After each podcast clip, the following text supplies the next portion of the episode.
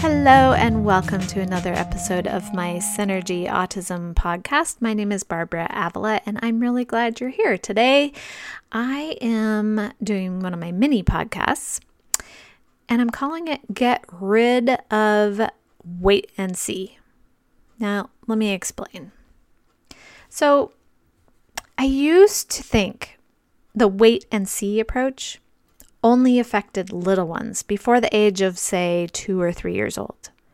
Parents bringing their children in with concerns about social engagement and savvy medical professionals stating that the child is still within normal limits, so let's wait and see. The hope being that the child would outgrow the lack of engagement, not yet saying words or having what seemed like extreme reactions to sensory information.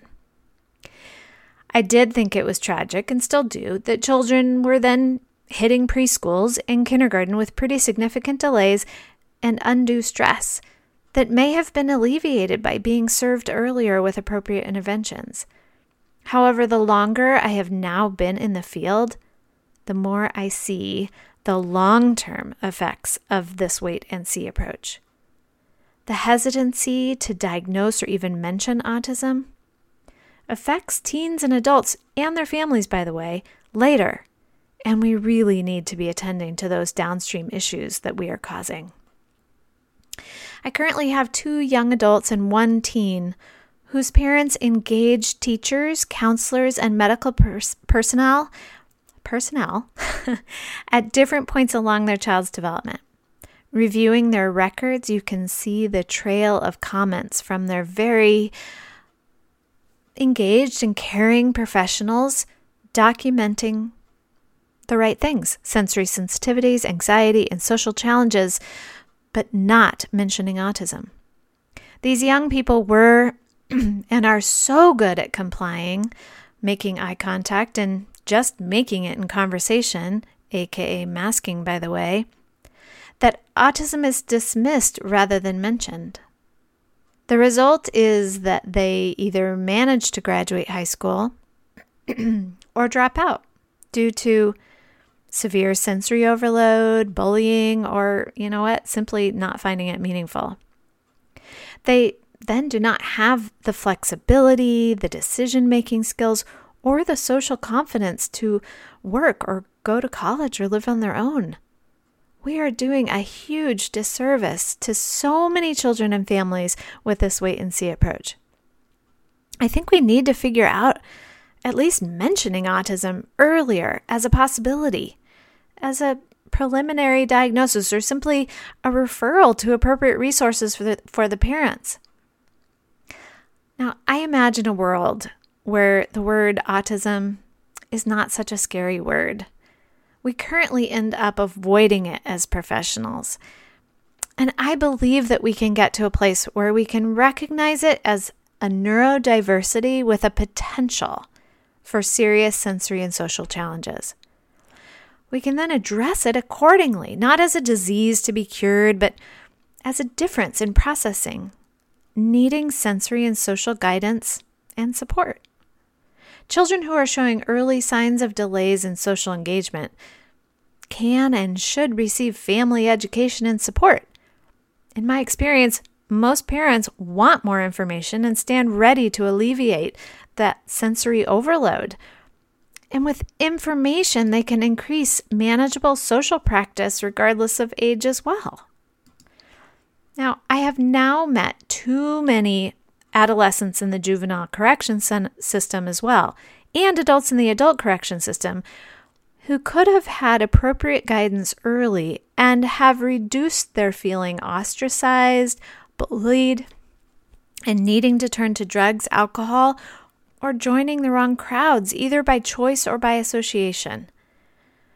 When those who do not understand assume they are manipulative versus experiencing sensory stress behavior, they might place someone in education and treatment facilities that are not very well suited to them.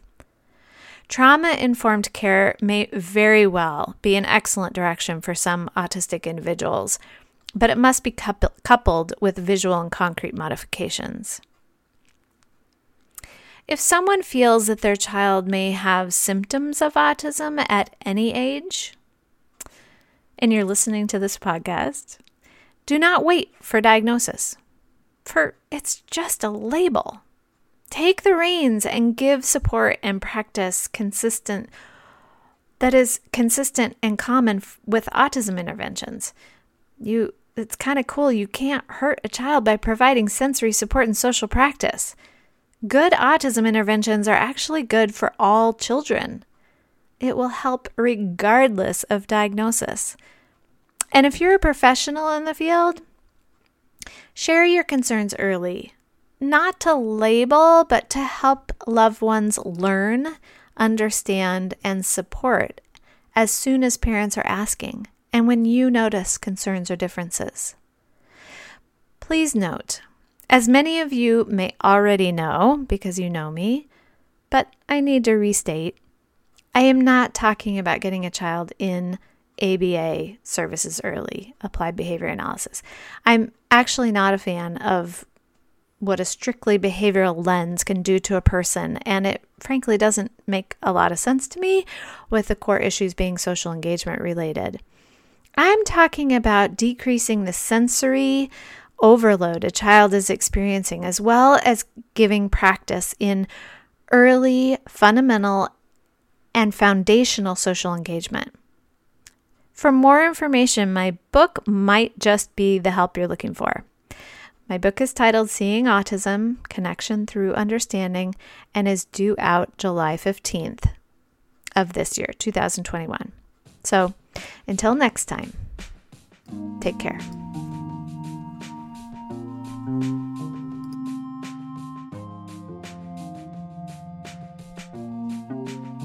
Thank you for tuning in to this episode of the Synergy Autism podcast, where we bring research, information, and people together to best understand and love those with autism, also known as autistic individuals.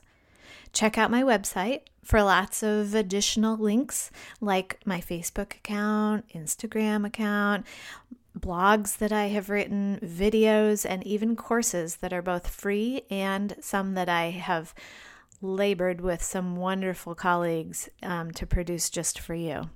And contact me with questions and ideas for future podcasts. I'm here. I'm listening. Till next time.